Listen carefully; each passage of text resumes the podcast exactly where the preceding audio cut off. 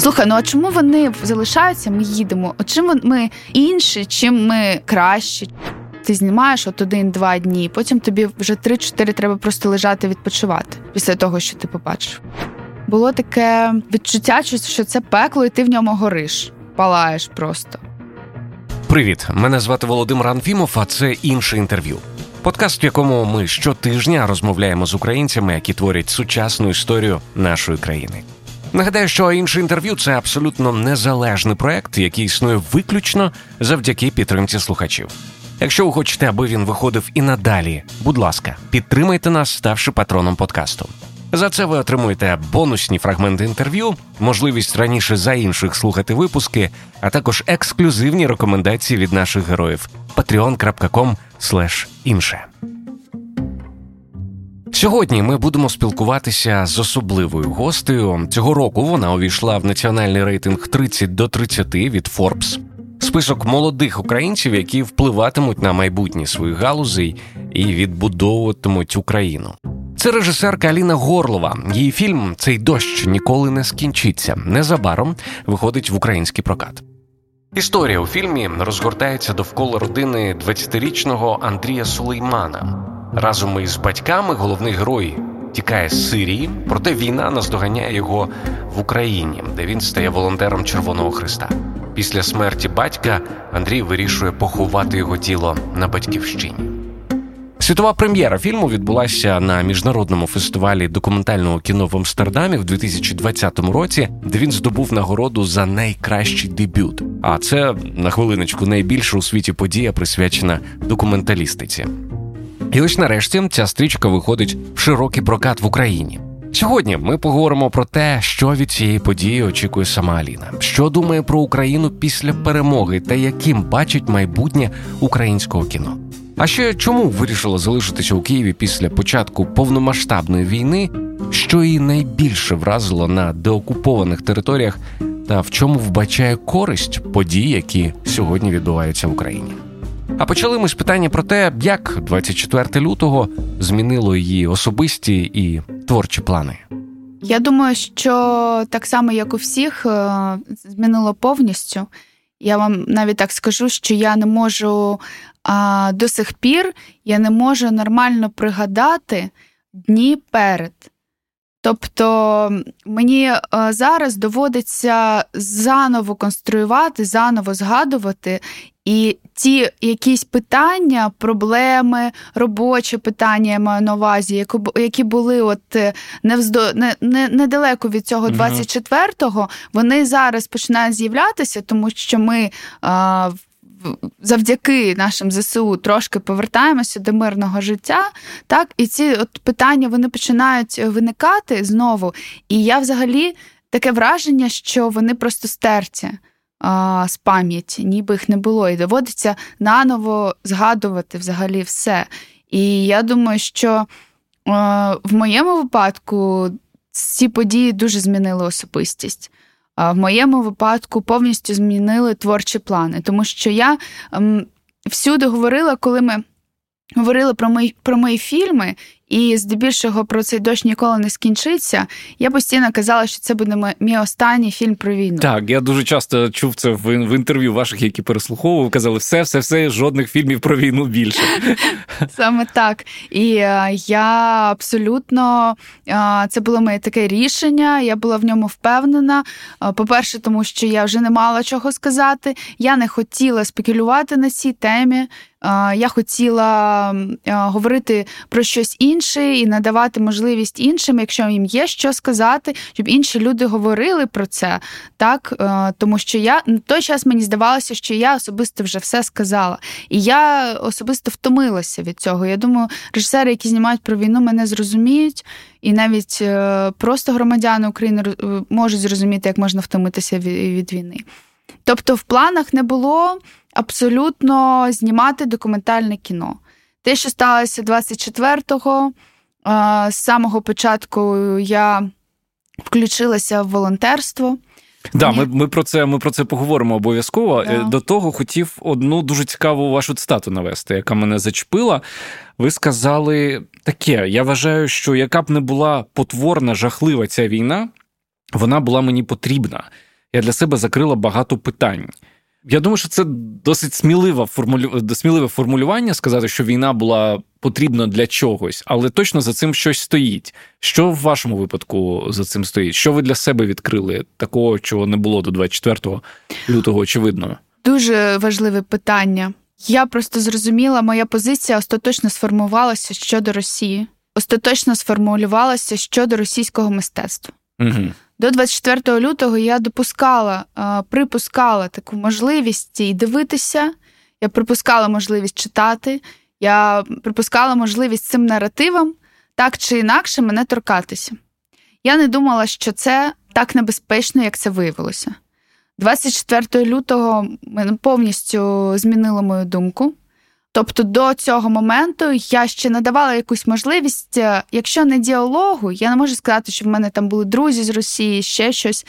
Е, якщо не діалогу, ну але такого якогось все одно.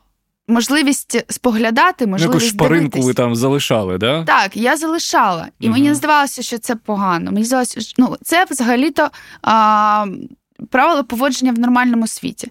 Те, що ви е, вийшло після 24-го, воно закрило повністю, і я вирішила для себе, що ніколи в житті я не буду дивитися фільми звідти, читати літературу звідти.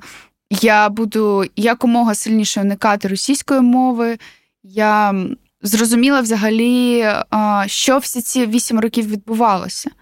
Тобто, не дивлячись на те, що я знімала про війну, е, що я все це бачила, все одно, я думаю, я думаю, для багатьох 24-го ми зрозуміли, що це таке, треба займати дуже таку жорстку позицію. Я знаю, що ви не виїжджали з Києва, залишалися тут навіть у відверто такі небезпечні дні. А ви вже згадували, що одразу включилися в волонтерство, а також знаю, що ви почали знімати те, що бачили довкола. Можете ось про це розповісти більш детально? Звісно, я можу сказати, що рішення про те, що це знімати, я просто подумала про те, що зараз а, дуже важливо, щоб саме українські режисери говорили про цю війну, uh щоб е, українські режисери зняли щось. Ну, я, як є українські, українською режисеркою, а, маю досвід, я маю зняти. Це мій обов'язок. Я цим займалася, я знімала, я знаю, як це робити. Врешті-решт, держава надавала мені кошти на мої фільми частково. І зараз в такий момент е, важливо, щоб українські режисери це знімали, і щоб був матеріал зняти українським режисером. Мені захотілося, щоб також і мій погляд е, був зафіксований. І не тільки мій, е, як я казала, в нас є таке як творча. Творча група, угруповання, колектив, табор продакшн, і там мої друзі. І я просто загітувала також інших інші загітували мене, ну якось mm-hmm. так воно відбувалося. а, Що треба знімати. Треба знімати. Ми ще до кінця не розуміли, що і за чим ми слідкуємо, але почали знімати. І я просто для себе зрозуміла, мене так сильно вражало і так сильно травмувало те, що я бачила що я подумала, що можливо це єдине взагалі, що я можу зробити, тому що я знаю, як це робити, і це якась дистанція. Я вже що знаю... на увазі дистанція? Дистанція, коли ти використовуєш камеру, mm. ти а, цю дистанцію собі а, відбудовуєш. За допомогою камери. Тобто це така можливість трошки зі сторони подивитися на процес. Так, тому що в мене був час, подивитися не зі сторони і повністю бути в цьому процесі, uh повністю з цим волонтерством, з е, тим, як е, ми доставляли допомоги і збройним силам, і теробороні, просто розвозили літнім людям. Тобто, в мене був і цей досвід також. І в якийсь момент я зрозуміла, що я е, дуже виснажена, і мене це починає травмувати, і можливо а зйомки можуть е, мені в цьому допомогти. Ми почали знімати. Тобто це був такий і терапевтичний е, момент. А ви були в, в в, в яких місцях ви знімали? Де це? Це околиці Києва, Буча, так. Стомель? До того, як вони були деокуповані, ми знімали в Києві. Я їздила і волонтерськими штабами, і ми знімали просто на вулиці. Коли, звісно, вже ці території деокупували, ми почали їздити Бородянка, Буча, Ірпінь. І от там почала, почалися складнощі дійсно, тому що це ж інша війна, ми ж це розуміємо. Те, що ми там почали бачити. Я навіть зрозуміла, що наш як workflow, тобто те, як ми працювали раніше, ми не можемо так більше працювати, ми не можемо так багато знімати, тому що ти психологічно втомлюєшся дуже швидко. Наші зміни стали коротші. І е, я просто відчула, що ти знімаєш от один-два дні, потім тобі вже три-чотири треба просто лежати відпочивати після того, що ти побачив. Скоріш за все, те, що ви побачили, дуже важко описати, і це точно дуже складні психологічні, мабуть, були дні. А... Наш проєкт, е, в принципі, так і називається е, Дні, які хочеться забути. Це чудова назва. Ну, дуже влучна. Але тим не менш, е, що що спадає на думку першим, коли ви згадуєте ці ці дні? Що що ви зафільмували не тільки на, на камеру, але що закарбувалося найбільше? Перше, е, що мене вразило, але знаєте, таке, така історія, що а, тебе можливо вражає не найстрашніше, що ти зняв. Угу. Але воно перше, і тому тебе вражає. Мене вразив дуже приватний зоопарк в околицях Києва. Мене вразило, просто він був розбомблений. Там недалеко від нього стояли російські позиції. Мене вразили вбиті тварини в е, в таких своїх за гратами. От мене це вразило, тому що це була якась драма людства. Я подумала про це. Mm. Що, по-перше, це поневолені тварини, так, і по-друге, вони ще й вбиті в своїх цих клітках. І е, це було дуже сумно на це дивитися. І там були й живі тварини, які були дуже сполохані, перелякані цим всім. Оце перше, це в принципі перша локація, на яку ми потрапили, коли ми виїжджали, виїхали з Києва. Я вас слухаю і згадую ці дні, коли з Києва і з інших міст е, масово від'їжджали люди, і багато е, ваших однолітків просто сіли в машину і, і поїхали. Ви вже казали про те, що, будучи режисеркою, ви розуміли, що це якийсь ваш обов'язок. Але чи були думки, чи чи був якийсь день, коли ви були там від крок на крок від того, аби все ж таки звідси поїхати?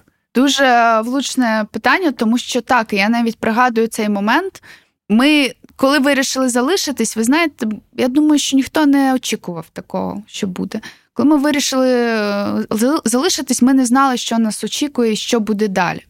І тому, коли вже всі всі поїхали і залишилося це порожнє місто, після першої ночі, другої ночі, ми на власні очі побачили, що це таке, що відбувається, і що нам загрожує насправді, що смерть вона дуже близько, і ми можемо дуже легко померти в цьому місті. І з'явилася ідея в наших хлопців, з'явилася ідея хоча б нас евакуювати, відвести на вокзал, і ми почали вагатися, не дивлячись на те, що в нас був такий, знаєте, ну, порив. Ми угу. навіть я навіть. Я навіть намагалася записатися в тероборону, отримати зброю. Ніхто мені, звісно, нічого не дав там. Але ну, ви уявляєте, да? Але через якийсь час, коли ми побачили, яка війна нас очікує і відбувається вже зараз, були такі думки поїхати. Але от я як зараз пам'ятаю, ми від'їхали від нашої квартири, до просто поїхати до друзів, до якоїсь іншої локації, і вже думали, щоб поїхати. І я побачила, як люди почали будувати ці барикади, а, такі наші чоловіки, статарки. Там в них своя двіжуха, як своя то кажуть, атмосфера. своя атмосфера на татарці. Вона Це. була завжди і залишається до сих пір. Я побачила, як вони будують ці а, барикади, як вони носять ці речі, щоб а, якось забарикадуватися, готуються, як вони вже зі зброєю, як все це як. Колись на Майдані воно організовується, воно так мені нагадало. Я на них подивилася, і як зараз пам'ятаю, Іра, моя подружка, була в автівці. Я сказала: слухай, ну а чому вони залишаються? Ми їдемо? От чим ми інші, чим ми кращі, чому ми маємо їхати, а ці люди мають залишатися? Я я, я цього не розумію. Я кажу: ну, може, ми можемо якось допомогти? Давай, давай будемо допомагати. От і так, от, в принципі, з цього почалося волонтерство. Це дуже цікаво. Я часто в під час розмов з нашими героями повертаюся до цієї теми, що я вбачаю в майбутньому майбутньому велику таку проблему соціальну, коли люди, які вирішили залишитися в Києві в Україні, потім з часом почнуть стикатися з тими самими українцями, які виїхали.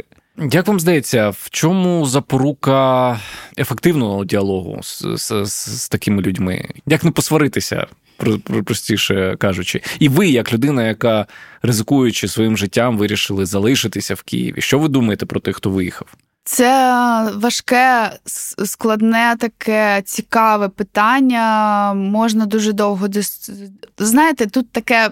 Треба і одній стороні, і іншій працювати над собою, тому що одній стороні а, треба розуміти, що так ти залишився, це був твій, твій вибір. Інш, інша сторона це був їхній вибір. І Може, й добре, що ці люди поїхали насправді.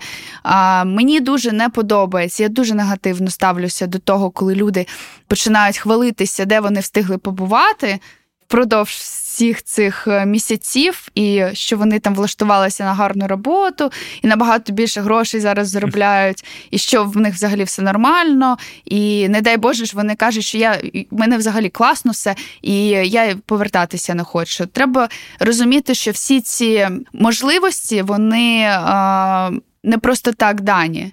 Вони це за них заплатили дуже.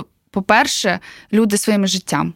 От, по-друге, це, знаєте, мені здається, як ці можливості, може, воно трошки пафосно зараз прозвучить. Ці можливості це як е, зараз такий, як кров нашої країни. От, І це ресурс, і його треба використовувати, е, використовувати якось думаючи про те, що ти робиш насправді. Якщо ти поїхав за кордон, заробляєш гроші, класно буде, якщо ти будеш донатити на ЗСУ. Але цей діалог він. Він так, він в майбутньому. Я ще не зустрічалася а, з такими людьми, з якими в мене був би конфлікт через це. А, Звісно, що я думаю, що багато людей поїхали дарма, які могли б чимось допомогти.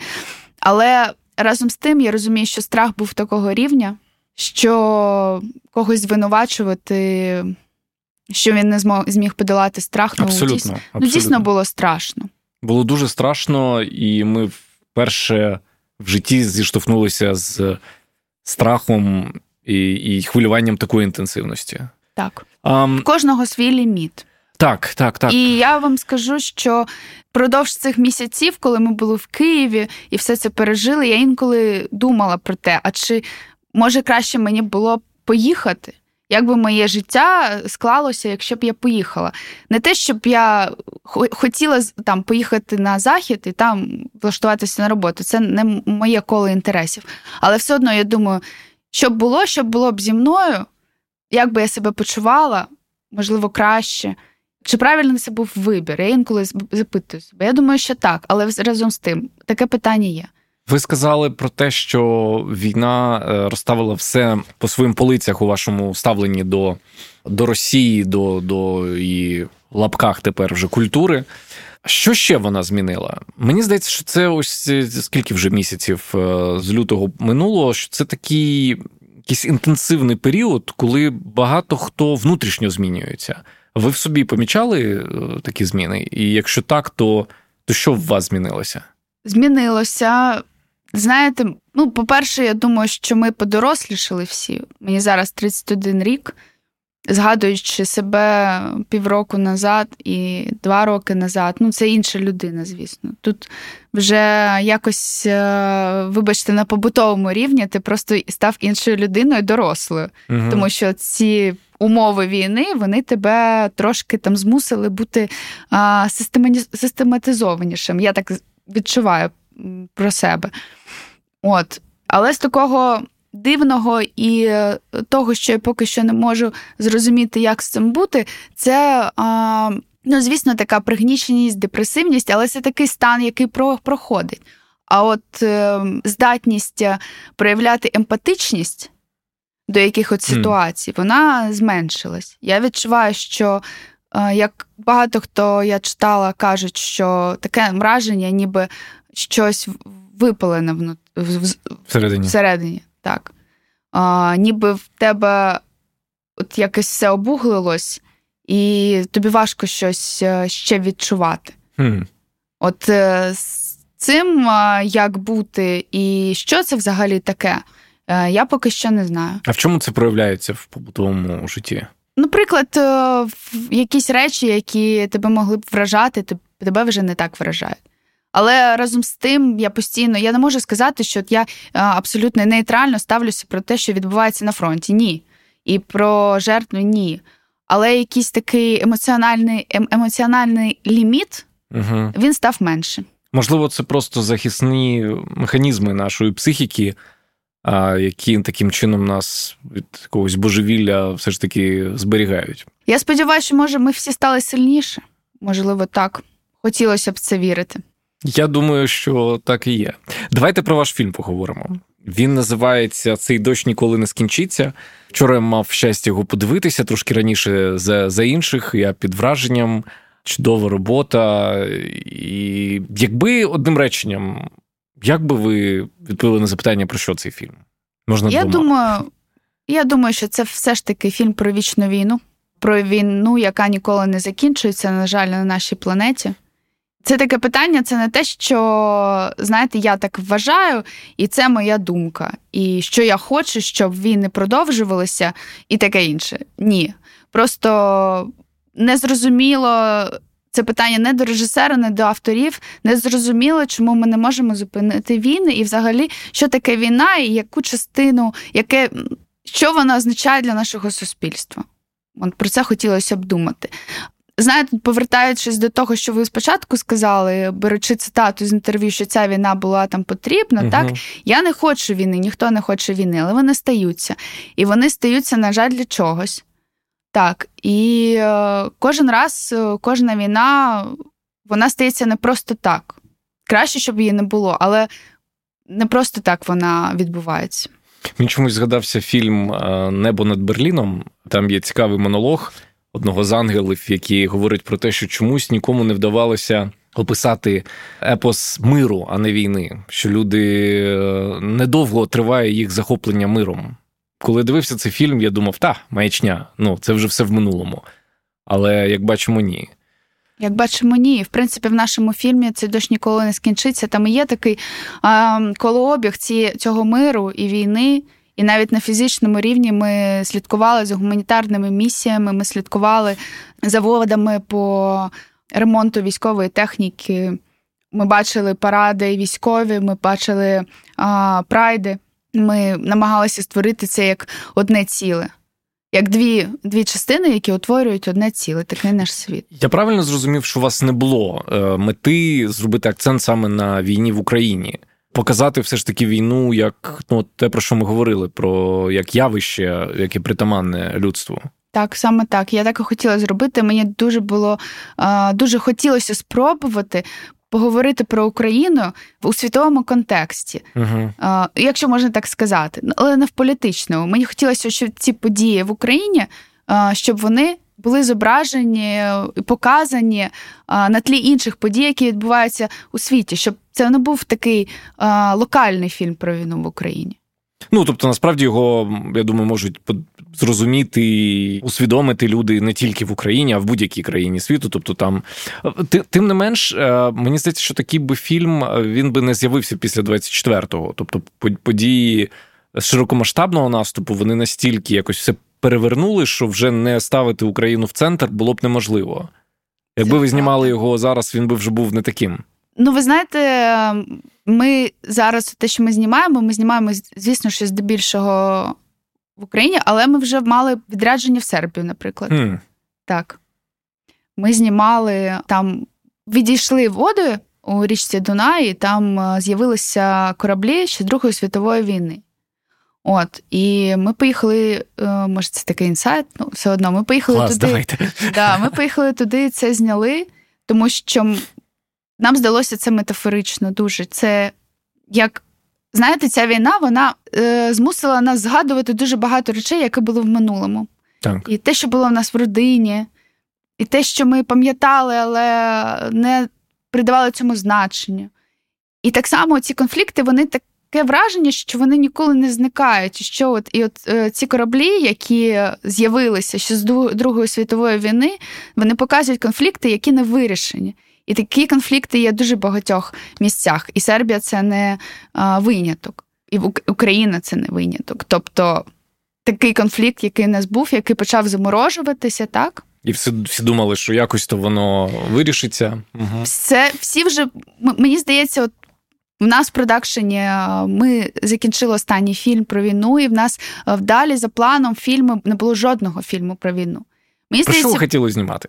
У мене було таке. Взагалі-то я я ще не вирішила тоді, яка точно буде там точна тема. Мені хотілося поїхати повчитися трошки рік е, магістратуру здобути і пошукати, що би я хотіла. Мені мені було цікаво дуже Африка.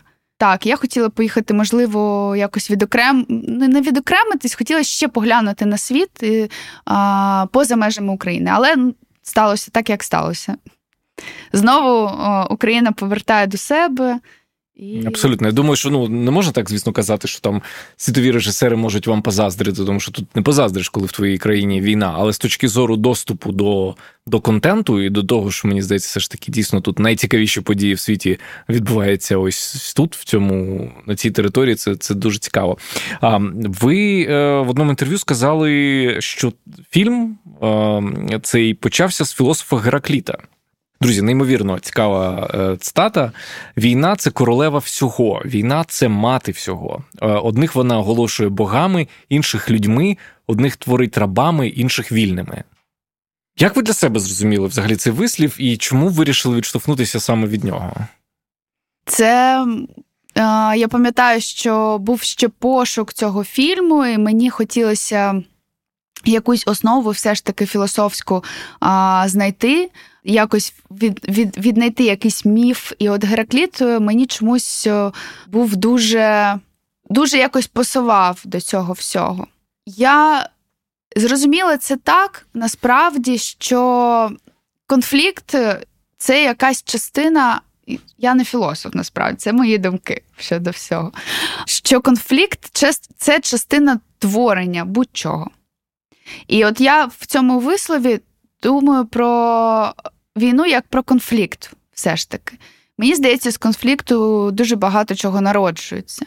І навіть на нашому фізичному рівні, навіть хімічному, космічному, якщо так споглядати, мені здається, Геракліт його ж е, взагалі не сприймали, його вважали божевільним. Але мені здається, він говорив от дуже-дуже загально про такі от речі, які стосуються не просто того, що відбувається в суспільстві, а того, що відбувається ще й на космічному рівні. І він і казав, що все це о, створює такий потік, який зветься космос. О, тобто. Ми в своєму фільмі е, візуальними методами теж намагалися до того якось привести. Не знаю, чи воно вичитується чи ні, але е, це те, що нас мене як режисерку вело тоді. Дуже цікаво, просто як одна і та сама фраза, е, думаю, різними людьми по-різному сприймається. Тобто для мене це передусім про трансформацію, яка відбувається з людиною, і е, мені дуже відгукнулася насправді ця цитата, тому що я бачу е, це. На власні очі ці трансформації, які відбуваються з людьми, які б ніколи б не відбулися в такий інтенсивний період, короткий період часу.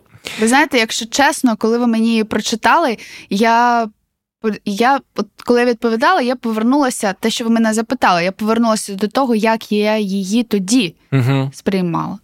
Те, що ви мені зараз прочитали, я, звісно, я теж інакше абсолютно її сприйняла. Вам цікаво, як аудиторія е, зараз сприйме цей фільм? А, Тобто, ну ми ми знаємо, що цей фільм його визнали на багатьох е, фестивалях, на най, найкрутішому фестивалі документального кіно. І ось зараз цей фільм виходить в прокат в Україні. А, Виходить на фоні фільм про війну під час війни. Вам цікаво, як його сприйме аудиторія? Що ви, Що ви очікуєте від цього? Я абсолютно не знаю, чого очікувати, тому що я без залюбки сама подивилася. Мені здається, це вже інший фільм. Я думаю, що фільми змінюються насправді. Mm. Фільми змінюються. Те, як які вони, коли тільки його його е, створили, це один фільм. Його сприймають. Все ж таки, що таке фільм? Це, мені здається, те, як його сприймають. Це ж е, він не може бути сам по собі. так? Це ж все одно якийсь діалог з глядачем. І коли він створювався, це був один фільм. Зараз це зовсім інший фільм. Я не знаю, як його сприймуть. Абсолютно всі локації, дуже багато локацій, які в Україні е, зняті, вони вже їх і нема, чи вони окуповані. Вони так змінилися, і це вже такий якийсь документ. І чи зможе він говорити з глядачем на от в контексті сучасних подій? Мені це дуже цікаво.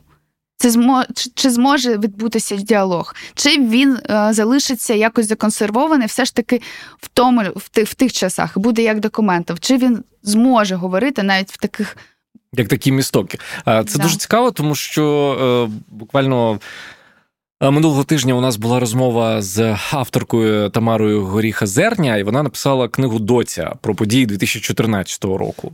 Е, і це все теж було, звісно, ну не, не в цьому році написано.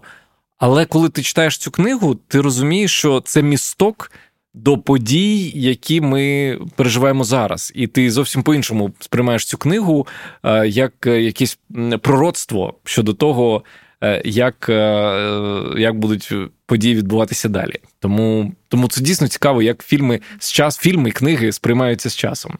Так. А якщо говорити про е, знімальний процес, я вам ми сьогодні вже з вами, коли піднімалися в ліфті, я з вами ділився своїми враженнями. Я під час ці півтори години, поки дивився, в мене було одне запитання: Господи, як вони це зробили? Як вони це зробили? Це колосальна взагалі робота. Дуже дякую. Е, що було найскладнішим в знімальному процесі? Розкажіть. Найскладніше було, звісно, отримати дозволи. З цим були проблеми, і Мої продюсери дуже велика вдячність їм. Вони допомагали і робили ці дозволи, безкінечна кількість листів. Навіть е, на одну локацію нам довелося їздити чотири рази. Нас просто нам треба було дістатися там в глибину цієї локації. Давайте, і нас може, кожен... скажемо, хоча приблизно. Станиця Луганська. Ага, угу. Будування мосту цього. Ага. Не знаю, що з ним зараз. Насправді вона ж окупована. Туди, от для того, щоб зняти це будівництво, ми їздили чотири рази. І тільки на четвертий раз нас пропустили саме там, де відбувається це будівництво, прямо там, от де позиції сепаратистів. Mm. Так, і а, навіть довелося мені особисто подзвонити вже в цю прес-службу і просто пояснити ситуацію як режисерка для того, щоб цього нам мого оператора нарешті туди пустили. Тобто це було дуже складно. Дуже складно було, в принципі, знімаль... знімальний процес він такий фізично був складний. Ми ж знімали і взимку, і постійно оце, оце треба було на Донбасі в мінус 25 ходити знімати цими полями. Ось всі ці кожен там кадр, е, він там е, достатньо складно зняти. Звісно, поїздка в Арахський Курдистан. Звісно, поїздка в Сирію, яка для мене особисто не відбулася. Я не змогла туди поїхати. Mm. Особисто я тобто там вже була група. Mm-hmm. Да, Там очікувала група. Ну там не те, що я мені стало страшно, я просто вирішила а, побути з, з героєм, вирішила вже в принципі, зрозуміла, що якщо я туди поїду і буду далі знімати, а це був другий вже день зйомок без сну. Я зрозуміла, що вже нічого не зніму нормального, і вирішила вже залишитися героєм, якось е, і себе трошки зберегти, і дати можливість от людям, які вже відпочили, от, зняти цей похорон. Ну, ви зараз е, більше говорили про такі логістичні якісь складнощі. А якщо говорити про, про складнощі міжлюдські. Е, і і стосункові. Е, що що було важко. Ну, знову ж таки, е, розкажіть, як це відбувається, тому що коли ігрове кіно, я розумію, є актор, він, бідняга, підписався під контрактом, і там вже режисер його мучить. В випадку документального кіно є людина, про життя якої ви знімаєте фільм. Да? Андрій Сулейман в даному випадку, чудовий хлопець, судячи з цього. Що було складно е, в взаємостосункам з ним? Як вони взагалі складалися? Вони складалися цікаво, вони складалися непросто. Врешті-решт, ми стали дуже близькими друзями. Mm. Але я розумію, що все одно це навантаження на людину, так, коли її знімають. І е, довелося багато часу провести разом, знімати, щоб е, ми дійшли взагалі взаєморозуміння і я транслювала цю думку, що мені потрібно знімати як просто як ти живеш. І це для документального кіно найважливіше знімати процес. Що нам нічого не потрібно, нам, нам не потрібно приділяти якийсь час. Нам потрібно просто, щоб нас пустили до себе в це коло, щоб ми були поряд. Але для того це просто так не відбувається. Для того треба а, дізнатися один одного краще. І в принципі цей процес він привів до того, що ми зблизилися, ми стали друзями, і ми цей вже процес е, фільмування він був якийсь природній. Як вам здається, чому ну конкретно Андрій або інші герої, чому вони взагалі погоджуються? Е, для інтроверта це просто все звучить як як якийсь жах, що за тобою постійно слідує камера. Ну я не буду там спойлерити, але є моменти, коли там е, герої. Каже, точніше, дівчина колишня вже каже, що там ну, між нами нічого не буде, але дякую тобі. Потім там якийсь е, там похорон. Ну, словом, це це дуже інтимні якісь речі. Чи так. А, чи легко було домовитися, аби пустили, Б, що цими людьми керує? Чому вони на це погоджуються? Mm, я думаю, що зникає просто страх з часом. Це од- одразу, ну, в мене не було такого, що просто одразу раз і людина тобі відкривається. uh Це все одно якийсь час. І я думаю, що зникає страх. Я думаю, зникає страх перед камерою. Я по, по своїх відчуттях просто розумію, що тобі тобі стає все одно, як ти виглядаєш. Можливо, це навіть і є такий терапевтичний ефект, як ви сказали, але щодо іншого. Uh-huh. Ти починаєш бути більш впевненим в собі, коли тобі стає все одно, як ти виглядаєш, ти, в принципі, впевнений впевнена собі людина і все інше. Я думаю, що тут ще був такий момент в моїх героїв, що от у героїні першого другого мого фільму явних проявів немає. Що в Андрія була все ж таки ідея розказати свою історію. В випадку Андрія, думаю, було важливо розказати про історію курдів. Це була одна з його мотивацій, тому що про курдів дуже мало знають в Україні також. А це така непересічна історія такого народу.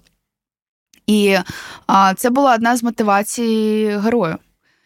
Ну і в принципі, з якогось моменту вже так набридається група, я думаю, що ти вже такий, хай вже знімають, що хочуть, аби вони швидше відчепилися і закінчили це робити.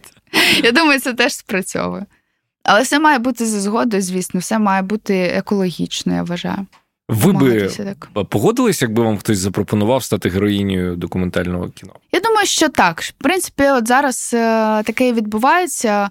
Приїхала група з Німеччини, і їм цікаво дуже познімати е, таке от покоління, як е, представницею якого я є, які були учасниками Майдану і війни. І от вони зараз мене знімають, і в принципі я погодилась на це і. Для для мене немає нічого нового. Я, в принципі, розуміла, як почувається себе герой. Mm-hmm. О, так що я погодилася, я думаю, що це нормально погодитися, коли ти вже набридаєш тільки людям і знімаєш їх, як коли до тебе звертаються. Я думаю, таке зробити зробити такий а, жест це нормально, теж знятися. Ну, е, ви, я так розумію, жартома сказали про набридає, ну тому що це точно не основна мотивація погодитися зніматися. Це точно про ну, про довіру. Тому що якщо поруч людина, якій ти не довіряєш, е, скоріш за все нічого не станеться, бо так. така людина буде закриватися. Ви для себе напрацювали якийсь перелік якихось обов'язкових речей? Що що важливо для того, щоб встановити довіру? Ви для себе як на це питання би відповіли? Ви знаєте, мені потрібно, щоб людина була мені цікава, mm. щиро цікава. І я намагаюся е, бути також щиро з цією людиною і казати, чому вона мені цікава. У мене не було такого досвіду, коли в мене є герой, і я хочу показати і маю, так як режисер, показати якісь його погані риси. У мене е, такого досвіду ще не було. Е, тобто, в мене взагалі постійно я намагаюся якось показати його життя, якийсь там, а, як це сказати, якийсь психо... на психологічному рівні, що відбувається з людиною. так? Тому я думаю, що це дуже важливо. Дуже важливо ще віднайти, от ви правильно сказали, чому людина погоджується. А, Треба знайти і зрозуміти, яку історію вона хоче розповісти. Можливо, це та історія, яка вона хоче розповісти, вона тобі підходить, і відбувається такий конект. От, Але все одно е, людина інколи хоче бути в кадрі краще, ніж вона є насправді.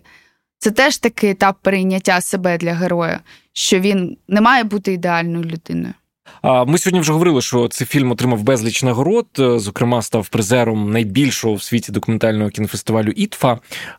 Завдяки цьому у вас є доступ до величезної іноземної аудиторії. Як ви це використовуєте, і які меседжі ви доносите до іноземців, коли маєте таку можливість?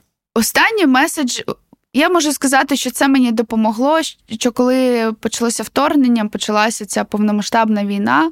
До мене постійно почали звертатися і партнери, з якими до того працювала, журналісти за коментарем. Я відчула, що маю такий ресурс для того, щоб говорити і транслювати е, в принципі те, що потрібно, те, що є. І в нас одразу відбувся прокат фільму театральний в Німеччині в березні. І до мене дуже багато зверталося саме німецьких видань. І я постійно говорила. Про необхідність е, бойкоту Росії, бойкоту культури, пояснювала дуже довго, чому має цей бойкот відбутися. Пояснювала, чому ми е, не ми, а в принципі весь світ має перестати вести якісь торгові відносини з Росією. От я так це використовувала. В принципі, я не знаю, скільки я я не пам'ятаю дуже погано пам'ятаю цей період. Я думаю, що інтерв'ю я, мабуть, що ну, 30, мабуть, що дала іноземній пресі тоді. І дуже багато намагалася говорити. Я коли е, готувався до інтерв'ю, побачив е, частину. Е, я не пам'ятаю, що це був за захід, десь за кордоном, де було звернення, відеозвернення вас, і ви сказали: Я зараз в Києві, привіт всім з пекла. Угу. Це було дуже сильно. Так, це було дуже сильно. Зараз воно вже якось відійшло, і я вже коли згадую, я вже нема таких пекло, чи було це пекло, чи не було, от воно якось стерлося. Але тоді це так було таке відчуття, що це пекло, і ти в ньому гориш, палаєш просто. До речі, це відео дуже багато хто.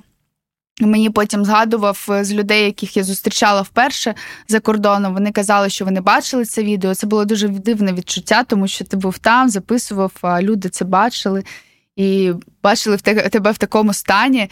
Е, дуже не те, що неадекватно. Ви, ви там, да, ви настільки там природньо і відповідно до меседжу, е, ви ну не те, що виглядаєте, а ну все в вас говорить, і мова тіла така, що складно не повірити в це. Так, складно не повірити. В принципі, там ще з такого дуже вдалого, те, що мені сподобалося, була дискусія в Німеччині щодо заборони російської культури а, і російських фільмів, і довелося тоді зняти. Наш фільм цей дощ, тому що вирішили показувати старі російські фільми, які були профінансовані державою російською. Ну, це не важливо. І там так, я записувала відео на фоні російського прапору. Я просто опинилася на заводі, який був базою. Він був розбомблений. Він ще був базою росіян. Я там прямо записала це відео. Це теж було таке mm. дуже влучне і гарно, що так вийшло, тому що це не було просто і не був такий просто стейтмент, таке звернення. От е, російська культура це погано, і тому що просто говорю, воно там ще було таким інтерактивом е, інтерактивом вийшло. Ну коротше, ми намагалися з свого боку, з боку культурного фронту, ми намагалися робити все, що могли на той час, тому що дійсно, що російська культура через час, час це частина російської пропаганди, і саме в цьому ми намагаємось досі і намагалися переконувати весь світ. І те, що спершу йде культура, а потім ідуть танки. Так. Те, що ми вже побачили. І мова. Мова, культура і танки. Армія мови віра, але це з іншої з іншої опери. Давайте трохи на сам кінець заглянемо в майбутнє. Е, мені цікаво, яким ви бачите Україну після нашої перемоги, і яким ви бачите українське кіно майбутнього. Я дуже оптимістично налаштована щодо України після перемоги. Я думаю, що те, що відбувається зараз, ця настільки фантастична сторінка нашої історії, вона не може просто закінчитися а, нічим, вона обов'язково обов'язково, ну, звісно, буде дуже важко, вже важко. І психологічно, і, і фінансово буде дуже важко, але це не на, не найголовніше, мені здається. Я думаю, що весь цей досвід, я сподіваюся, я це вже казала. Сподіваюся, що цей травмуючий досвід ми зможемо перетравити на енергію. угу. на цей поштовх. Мені дуже б цього хотілося. Щодо кіно, я думаю, що буде все дуже добре. Знову ж таки, чому я так думаю? Тому що я пам'ятаю революцію гідності. Я пам'ятаю, наскільки тоді документальне кіно всі почали навіть ігрові режисери. Я в тому числі я ігр... режисер ігровий.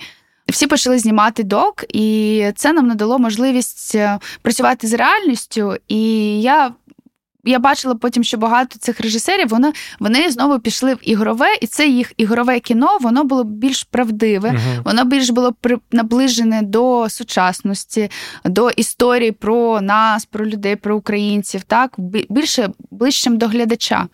І мені здається, така школа, яка зараз відбувається, і те, що відбувається, це буде повторення того ж самого і а, знову Звісно, що ми витратимо якийсь час для того, щоб знімати ігрове кіно, почати знову, тому що індустрія вона така крихка річ.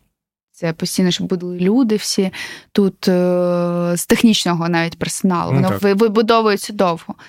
Але завдяки цьому документальному досвіду, я думаю, що якість підвищиться. Так само, як вона підвищилась вже після от е, Революції Гідності. Це оптимістична нота. Давайте на ній і будемо так, завершити. Тільки оптимістично. Дякую вам за інтерв'ю. Дякую. Дякую.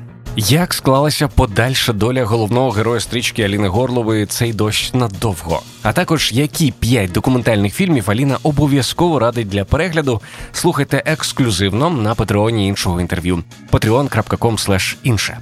Дякую всім, хто вже підтримує наш подкаст. Якщо ви ще не з нами, будь ласка, приєднуйтеся patreon.com інше. Ваша допомога дуже важлива.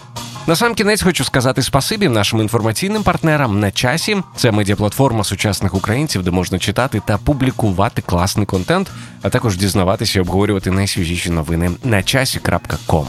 З вами був Володимир Анфімов. Підписуйтесь на мене у Фейсбук та Інстаграм. Та не забувайте тегати інше інтерв'ю в соціальних мережах. Почуємося.